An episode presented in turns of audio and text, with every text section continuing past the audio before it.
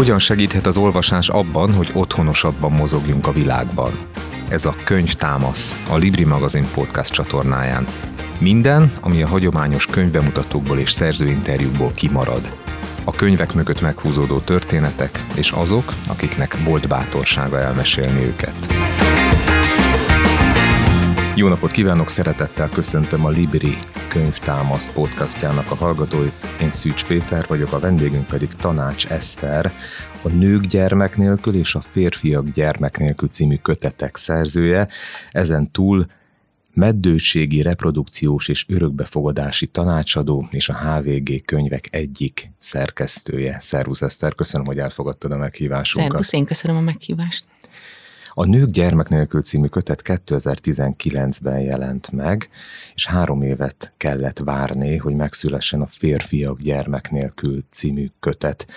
Azt gondolom, hogy a gyerekvállalás, a gyereknevelés és a gyermektelenség kapcsán is hajlamosak vagyunk azt gondolni, hogy ez egy női téma, és valahogy a férfiak teljesen kikerülnek a képből, miközben hát ők is benne vannak, és őket is érinti, meg sokszor mélyen érinti az, hogy összejön a gyerek, vagy gyerektelen marad valaki, hogyha szeretne vállalni, úgyhogy ezt gondoltam, hogy itt az idő, hogy meghallgassuk a férfiakat is, hogy ők hogyan éreznek, hogyan gondolkodnak, hasonlít-e az útjuk a gyerektelenségig, vagy éppen különbözik a női sorsoktól, illetve hogy a megéléseik azok hogyan néznek ki a nőkhöz képest tabu témát döntöget az ember akkor, amikor arról ír és beszél, hogy vannak olyan emberek, akiknek nem lehet gyerekük, vannak olyan emberek, akik felvállalják, hogy nem akarnak gyereket, és vannak olyan emberek, akik kétségbe esetten küzdenek azért, hogy lehessen gyerekük, és mégsem lesz gyerekük. És ezeknek az embereknek a portréit ismerhetjük meg tulajdonképpen ezekből a kötetekből,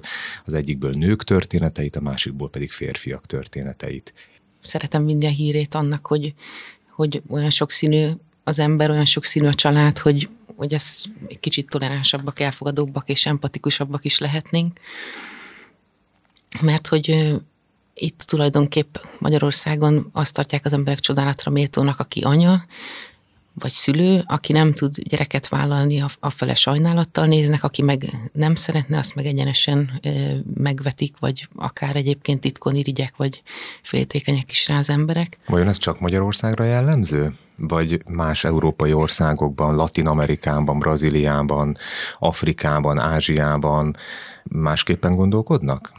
Nagyon nagy különbségek vannak a kontinensek között is, de Hát itt a fejlett világban azért egy kicsit másképp gondolkodnak erről az emberek, viszont itt egyébként a posztszocialista régióban hasonló, hasonló képcsaládcentrikusak a, a társadalmak, és a, az emberek többsége azt gondolja, hogy teljes életet, boldog életet az csak gyerekkel lehet élni.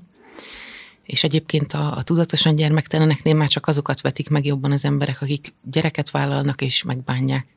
A 44 éves Szilárd foglalja össze a könyvben nagyon szépen, hogy mi minden miatt dönthet úgy valaki, hogy nem vállal gyermeket. Én ezt most felolvasom, ezt a pár mondatot. A gyermektelenség, gyerekvállalás témája társadalmi szinten is nagyon aktuális, mondja Szilárd, számtalan rétege van túlnépesedés, ökolábnyom, merre megy a világ, szexualitás, egzisztenciális biztonság, életcélok. Átmeneti korban élünk, a régi világ dől össze, törik el, az új pedig még nem alakult ki. Talán ezért is beszélünk egyre többet azokról az emberekről, akik valami miatt úgy döntenek, hogy nem vállalnak gyereket. Igen, Szilárd jól összefoglalta ezt az útkeresést, tehát annyira megváltozott a világunk az elmúlt évtizedekben, és annyi lehetőség van, és annyira nincsenek mintáink, hogy tényleg mindenki, vagy nagyon sokan egy nehéz útkeresésben vannak, és ezek a szempontok mind-mind felmerülnek, amiket ő említett. Mi volt a cél a könyvekkel? Úgy indult az egész női könyv, hogy a környezetemben meg én magam is azt vettem észre, hogy nekem nem olyan egyértelmű már ez a kérdés, mint a szüleim, nagyszüleim generációjának volt. Tehát akik nők voltak körülöttem, barátok, ismerősök, valahogy senkinek nem volt ez már egyértelmű, vagy ha az volt, akkor pedig ilyen nehezített utak, nagyon küzdelmes út vezetett a gyerekvállalásig, és akár még 50-60-as ismerősöknél is az volt, hogy még mindig témájuk volt, tehát a, ennek a hiánynak a betöltése valahogy, vagy ennek a veszteségnek az elengedése, hogy vágyuk ellenére nem lettek anyák. Úgyhogy azt gondoltam, hogy ha ez ilyen sok mindenkit érint, és közben sehol nem hallunk róla, akkor, akkor jó lenne erről tényleg hallani és bemutatni azt a sokféleséget, tehát hogy nem, nem fekete-fehér ez a kérdés, nem lehet azt mondani, hogy azok gyerektelenek, akik nem akarnak, vagy akik nem tudnak gyereket vállalni, hanem sokkal inkább egy skála, egy kontinum ez, és mondjuk az egyik végén ott vannak azok, akik már akár gyerekkamaszkorukban tudják, hogy nem akarnak gyereket, másik végén mondjuk a skálának azok, akik időt, pénzt, energiát nem sajnálva akár egy évtizedig próbálnak gyereket vállalni, de hogy a kettő között még ezerféle élettörténet és ok van, tehát hogy általában nem egy egyszeri ok, vagy nem egy egyszeri döntés van ennek hátterében, hogy valaki gyerektelen. És egyébként a fejlett világban pont, hogy ez a két csoport, akik nem akarnak, meg akiknek nem lehet, mondjuk egészségükból, az a legkisebb ok a háttérbe, mondjuk az esetek 80%-ában mindenféle külső körülmények, tehát hogy nem talál az ember megfelelő párt, vagy nem talál párt egyáltalán, vagy az anyagi helyzete nem engedi, nem akar tovább örökíteni mentális vagy fizikai betegséget, tehát hogy annyi minden befolyásolja ezt, nem ilyen egyszerű, hogy nem akart, vagy nem lehet valakinek. A klímakatasztrófa árnyékában nagyon gyakran hallani manapság azt a mondatot, akár villamoson is, de baráti beszélgetésekben is, hogy erre a világra szüljek gyereket? Ez a gondolat egyébként a könyvekben is megjelenik. Nagyon izgalmasnak találtam azt a kérdést, hogy van, aki azt tartja önzőnek, hogy valaki nem vállal gyereket, mert akkor egy olyan életmódot folytat, amiben ez nem fér bele, és önmegvalósít inkább, hogy élvezi az élet minden pillanatát. És vannak olyan emberek, akik pedig azt találják önzőnek, akik gyermeket vállalnak, mert hogy ezzel a döntéssel adnak valamilyen módon értelmet annak az életnek, aminek egyébként nem találták az értelmét. Attól függ, hogy honnan nézzük, hatos vagy kilences, úgyhogy beszélgessünk egy kicsit erről a gondolatról, hogy miért vállalnak, vagy nem vállalnak az emberek gyereket, és mi számít önzőségnek. Egyáltalán meg lehet-e ítélni azt, hogy valaki, aki vállal, vagy nem vállal, az önző? Hát megítélni nem kellene, de valóban ezt csináljuk, tehát ez benne van az emberi természetünkben, hogy, hogy mi magunk egy csoportnak a tagjai vagyunk, mondjuk mi vagyunk a szülők, akkor a gyerektelenek azok azért, hogy mi jól érezzük magunkat, mint szülők, akkor azt gondoljuk, hogy ő velük valami gond van, és hát vice versa ez, ez előfordul. De hát ez lenne jó egyébként, vagy pont tehát nem csak gyerekteleneknek szólnak ezek a könyvek, bár a sorstársaknak is remélem, hogy sokat tudnak adni, ha más nem, akkor a nem vagyok egyedül érzését, ami nagyon, nagyon fontos de ez a reményem igen, és egyébként kaptam visszajelzéseket akár nagyszülőkorú hölgyektől, nőktől, hogy a gyereküket sokkal jobban megértik, aki nem akar gyereket vállalni, hogy mi állhat mögötte, úgyhogy remélem, hogy ilyen üzenetet is eljuttat sok helyre ez a két könyv, hogy, hogy egy kicsit jobban megérteni, hogy mi lehet mögötte, vagy mennyi minden, és akár párbeszédet kezdeményezni ezután a közelállókkal. Tehát akkor a könyv elolvasása után volt olyan nagypapa vagy nagymama, aki megköszönte neked, hogy megértette a gyermeke vagy unokája döntését? Igen, igen, igen. Több ilyen eset is volt. Ez egy elég szép visszajelzés. Igen. Miért kapott más alcímet a nők gyermek nélkül és a férfiak gyermek nélkül? Ugye a nők gyermek nélkül című kötet alcíme történetek vágyakozásról, veszteségről és választásról, a férfiak gyermek nélkül kötet alcíme pedig történetek felelősségről, veszteségről és választásról. Sokat gondolkodtunk rajta, de valahogy úgy tűnt, hogy a vágyakozás az hangsúlyosabban megjelent a, a nők történeteiben. A férfiaknál meg a felelősség kérdése az volt egy ilyen kifejezetten hangsúlyos. A család, amit elgondolnak abba, abba azért leginkább ez a család fenntartó szerep, ez, ez a legtöbb helyen, vagy a legtöbb férfi elképzelésében megjelent, hogy ez az ő dolga igazából. És hát ez is érdekes, igen, hogy a nőknél az jelent meg, hogy, tehát, hogy van egy ilyen dilemma, hogy választani kell, hogy vagy karrier, vagy gyerekvállalás, ez a férfiaknál egyáltalán nem volt így, de közben meg annak a terhe ott van, hogy más, hogy szeretnék csinálni, mint az ő szüleik, nem is nagyon van minta, megfelelő apai minta, vagy a környezetükben se nagyon, tehát hogy érzelmileg, meg időben meg minden, hogy bevonódva szeretnének apák lenni, de közben ők akarják eltartani az egész családot, és akkor ennek a terhez ez abszolút megjelent szerintem a férfiak többségénél. Úgy tűnik, hogy abban a családcentrikus társadalomban, amiben mi itt élünk Magyarországon, mintha jobban megítélnék a gyermektelen nőt, mint a gyermektelen férfit. Ez abszolút így van, igen. Hát a nőkhöz, vagy a nőkkel kapcsolatban él egy ilyen elképzelés, hogy egy nő akkor nő, ha anya. A férfiak kapcsán pedig nem a szülőszerep az elsődleges, amit ő hozzájuk társítunk, tehát ahogy Szalma Évet fogalmazott, a férfi akkor is lehet tökéletes férfi, ha nincs gyereke. Tehát ez is benne van, illetve az is hát könnyíti idézőjelben a férfiak helyzetét, hogy, hogy mindenki azt gondolja, hogy ők bármeddig válhatnak apává, tehát még a nőket ugye mondjuk, nem tudom, azt gondolják az emberek, hogy 35-40 éves korig, vagy egyébként Magyarországon pont a társadalmi norma az az, hogy 39 éves korig kéne egy nőnek gyereket vállalni, utána már túl késő.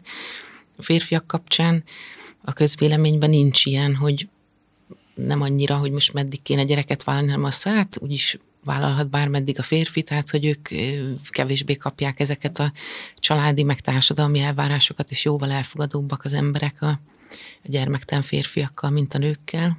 Talán ez az oka annak is, hogy a Nők gyermeknél című könyvben hírességek is megszólalnak, olimpikon népszerű színésznő, mert hogy a nőket sokkal jobban elítéli, megítéli, megbélyegzi a társadalom, hogyha gyermektelenek? Én szerintem igen, meg hogy akiket meg tudtam szólaltatni, közismert embereket a nők gyermek nélkülben, ő nekik kifejezetten küldetésük is szerintem, hogy, hogy elfogadott legyen, és hogy lehessen beszélni a gyermektelenségről, férfiaknál pedig sok mindenkit megkérdeztem, de nem találtam olyat, aki névvel nyilatkozott volna, vagy mesélt volna az életéről. Úgyhogy valószínűleg a férfiaknál még, vagy én legalábbis nem találkoztam olyannal, aki kiállna, hogy de hát beszéljünk erről is, mert igenis egyébként ott is vannak ö, nagyon megrendítő történetek, tehát hogy ahogy mondjuk egy női interjú alany beszámolt arról, hogy amíg próbálkozott, hogy gyereke lehessen, addig járt női jogára, és amikor már lezárta a kérdést, akkor nem ment vissza többet, mert hogy ő hát nem érzi magát nőnek, most akkor mit keres ott. Tehát, hogy nagyon a női, nőiséggel, a női identitással ez nagyon-nagyon összefügg, és ugyanúgy a férfiaknál is, tehát egy meddő férfival ö, is készítettem interjút, aki 40 éves, szeretne gyereket, és nemrég tudta meg, hogy, hogy meddő, és azt mondta, hogy ez olyan érzés volt, úgy képzeli el, mint hogyha egy nőnek levágnák a mellét, tehát hogy annyira csorbul a férfiasság, vagy annyira kötjük a nemzőképességet a, a férfiassághoz, hogy igenis egyébként a férfiaknál is mélyre tud ez menni, és mélyen érint sokakat. Ugyanez a férfi meséli el a könyvben azt, hogy nincs kivel megbeszélni ezt a dolgot, mert nem akarja magát céltáblának kitenni, mert hogy támadható lesz akkor, hogyha nem elég férfias. És érdekes módon a férfiak gyermek nélkül utószavát egy ö, ismert személy írta, Steiner Kristóf, aki azt a kérdést teszi föl, hogy mi számít férfiasnak? Mivel mérhetjük a férfiasságot? Izomzattal, a gyerekek számával? És ezen a gondolaton nagyon sok megszólaló alany gondolkodik, hogy ő most akkor férfi, vagy nem férfi? Mi számít férfinak? Hát abszolút felmerül ez a kérdés, tehát mind a férfiakkal, mind a nőkkel, sőt azzal is, hogy felnőtt, mi számít felnőttnek, mert sokszor ez is nehezített annál, akinek nem lesz gyereke, hogy a szülőkről nincs ez a határhúzás, tehát hogy amikor sok esetben azt tekintik az emberek családnak tényleg, amikor egy gyerek megszületik, és akkor egy élesebb határ húzódik a, a felmenők és az új kis család közé, és hogy ez, ez is egy nehezített, hogy, hogy akkor mikor kezdődik a felnőttkor, vagy mit jelent a felnőttség, vagy a felnőtté válás.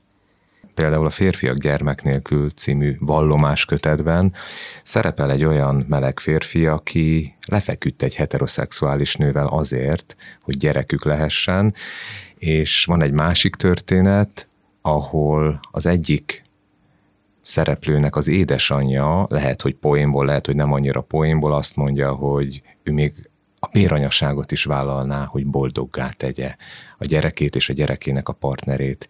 Ezek rendkívül megrázó történetek. Igen, nagyon sok ilyen fájdalmas történetet hallottam, hogy tényleg mi mindenre képesek lennének az emberek azért, hogy a vágyuk beteljesüljön, és hogy milyen kitartóak, és tényleg mennyi mindent feláldoznak akár azért, hogy, hogy gyermekük lehessen.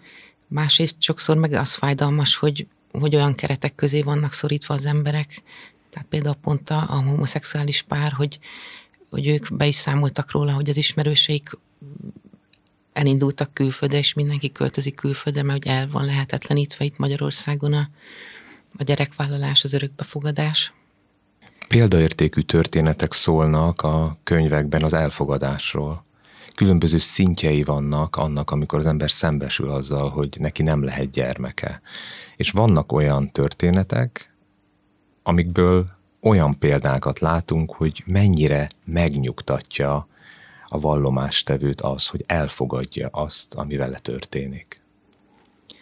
Igen, hát ez, ez egy hosszú út sokszor eljutni az elfogadásig, és hát ami, ami nehezítő tényező lehet, az pont ez egyébként, egy kicsit visszautalva pár perc ezelőtt, hogy beszéltünk róla, hogy valószínűleg egyébként azért hallunk sokkal többet a nőkről, meg azért van benne sokkal inkább a köztudatban a női gyermektelenség, mert hogy ő nekik pont a nőknek egy gyakrabban megküzdési stratégiája az, hogy kibeszéljék, átbeszéljék párjukkal, barátjukkal, segítő szakemberrel, kiírják magukból, vagy elmondják a történetüket, és hogy a férfiaknál ez is egy plusz nehezítő tényező, hogy ők pedig, hát sokszor, tehát tényleg beszéltem olyan férfiakkal, akik még a párjukkal se beszélik át a, az érzéseiket, és hogy más, más úton tudnak megszabadulni ettől a feszültségtől, vagy a veszteségektől.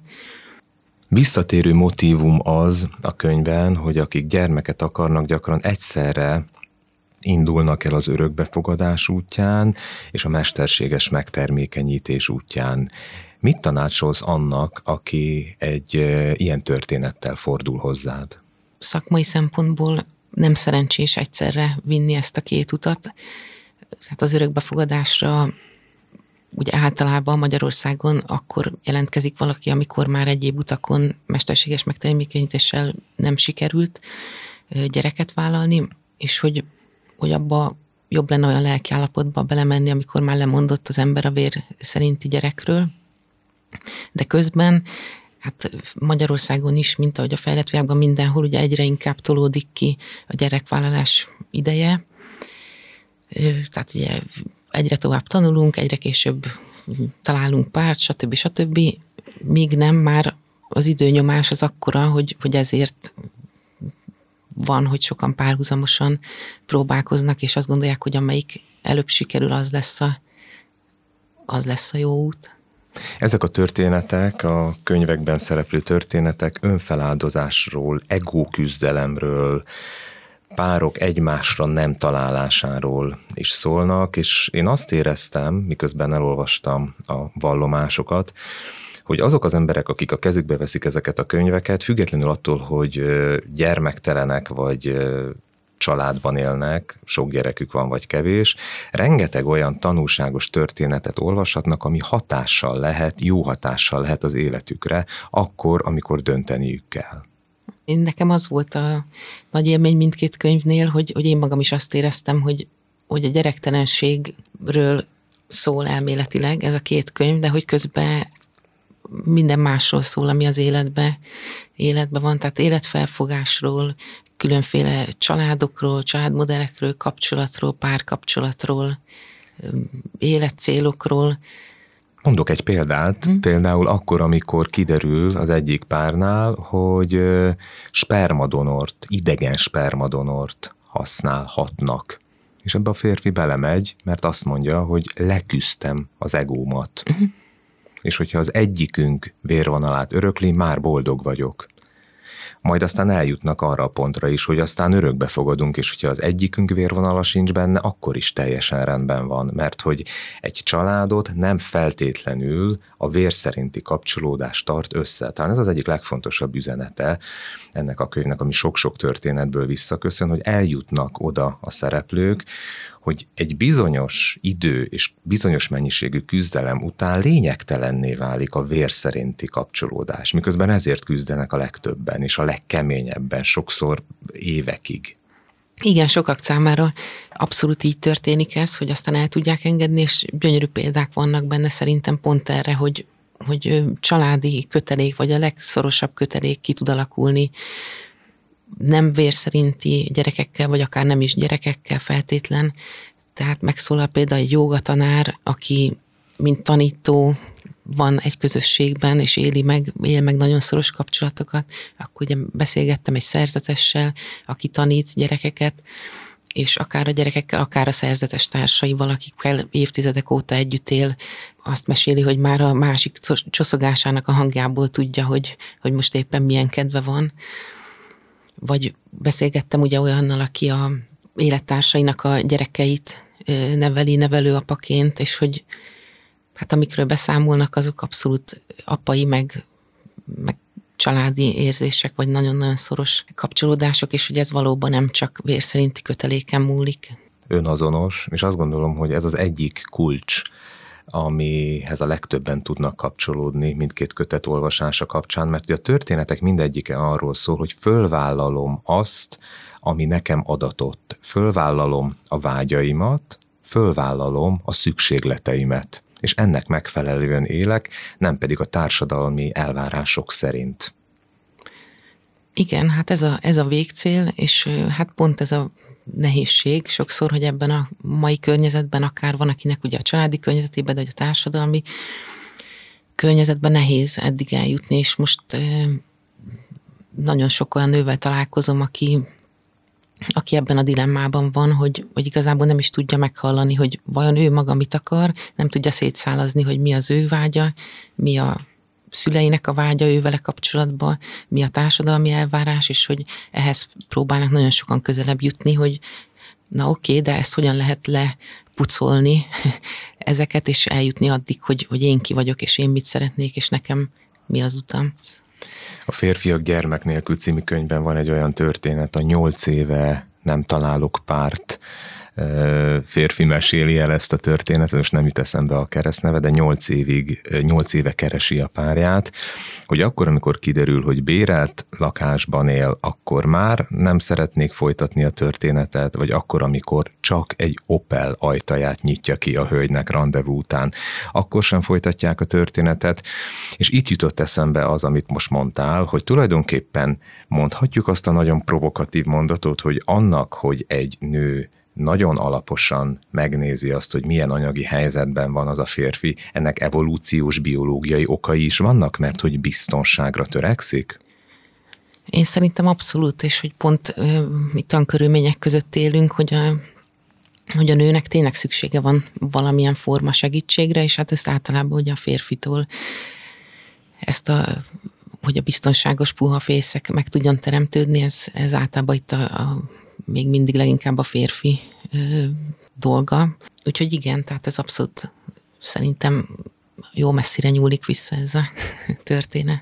Egy olyan tabu téma is előkerül a Férfiak gyermek nélkül című könyvben, hogy vannak olyan anyák, akik különböző online csoportokban adnak tanácsokat, hogy hogyan lehet nem a férfi javára döntetni a bírósággal rendkívül provokatív volt ez a rész, a Botond nevű kisfiú története kapcsán merült föl ez, hogy gyermeket ellene lehet hangolni az apának, és hogy a bíróság valamiért gyakrabban tönt a nő javára, és ezért létrejött egy olyan e, társaság, aki az apák jogait védi, mert hogy kell ilyet. Ez is egy tabu téma. Abszolút igen, és az apa is erről számol be, hogy tényleg egyszerűen ez van az emberek fejébe, és hallani egyébként feminista jogászokról, bírókról, akik már abszolút nem ilyen szemmel néznek az esetekre, de hogy, hogy lehetséges, hogy az esetek nagy részében tényleg az van, hogy, a, hogy az van mindenkiben,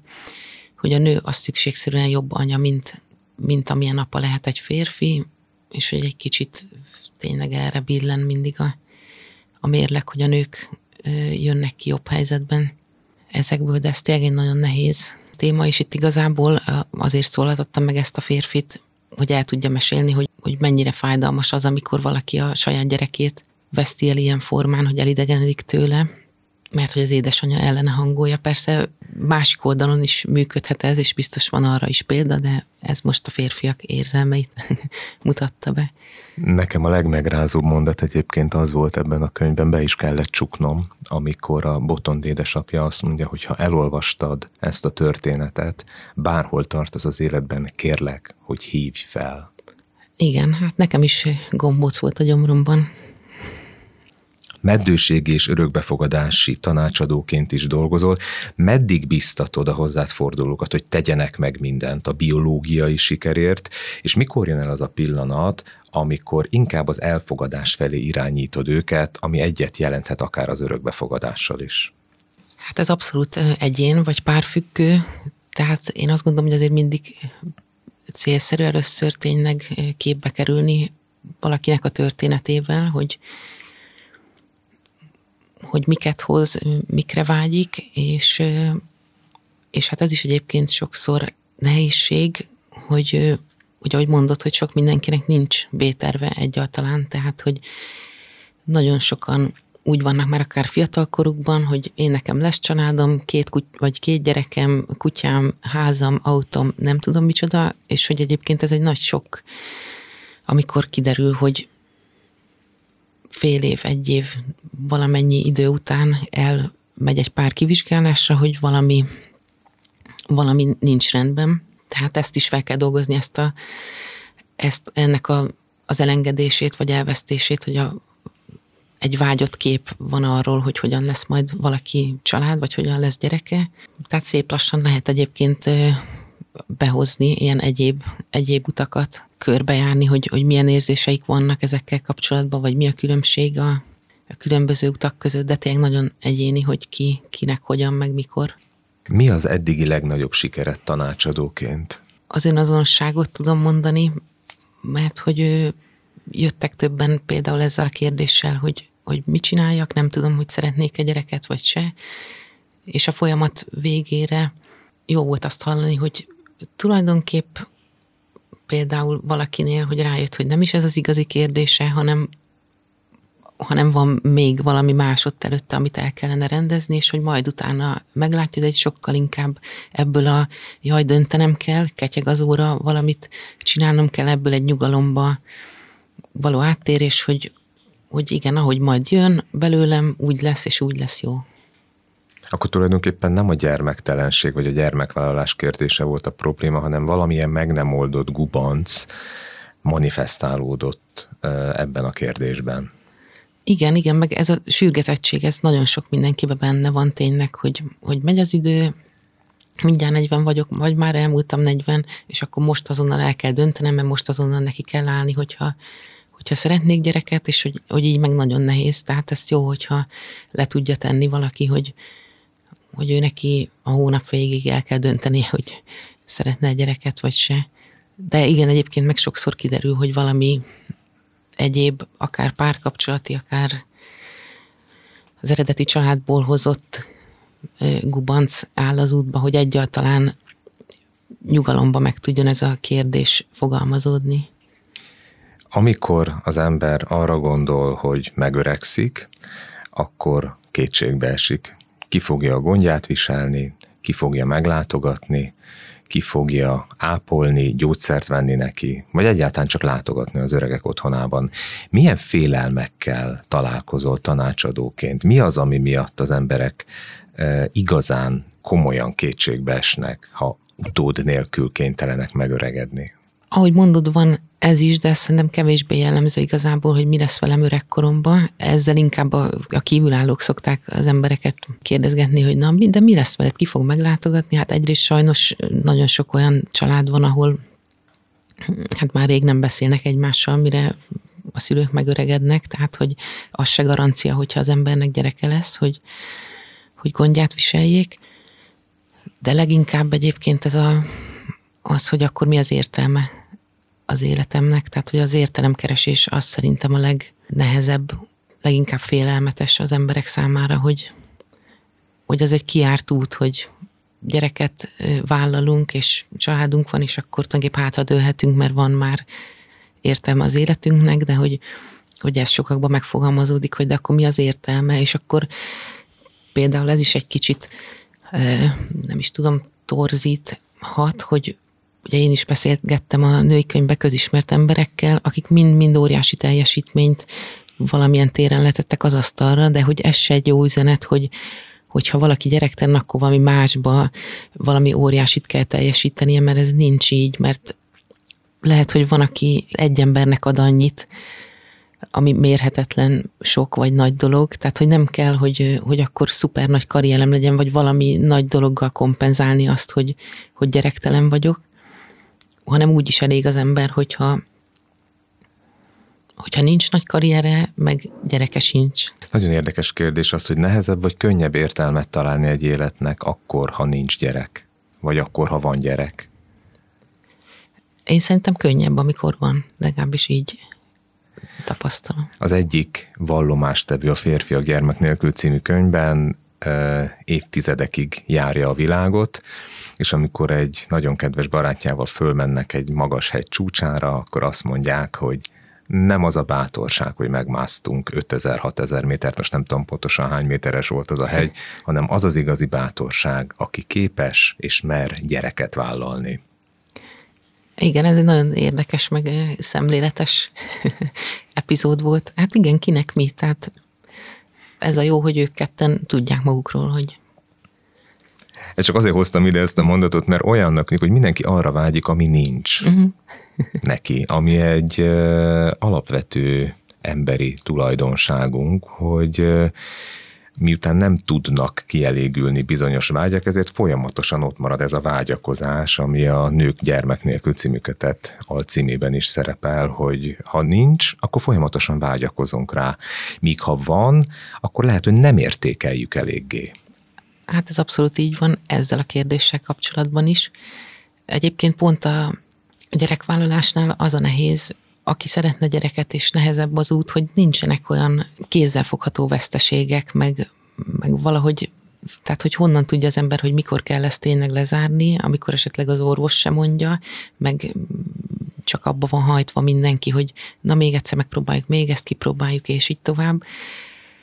Plusz ugye minél többet fektetünk valamibe, annál inkább várjuk, na most már voltam öt lombikon, akkor hatodiknak sikerülni kell, tehát hogy nehéz pontot tenni ennek a végére, és hogy nem nagyon van külső segítség ebben, és pont egyébként a férfiak többen számoltak be erről, hogy, hogy már ők mondták, hogy most már álljanak meg, mert hogy nekik meg nagyon rossz volt nézni, hogy mindez a, a nőnek az egy nagyobb testi befektetést igényel a nőktől, és hogy a férfiak mondták, hogy zárják le, mert nem bírják tovább nézni, hogy a feleségük szenved, vagy a párjuk. Ez majdnem minden történetben elhangzik, hogy a nőnek nehezebb. Hát a férfiaknak meg szerintem rettentő nehéz lehet ez a tehetetlenség.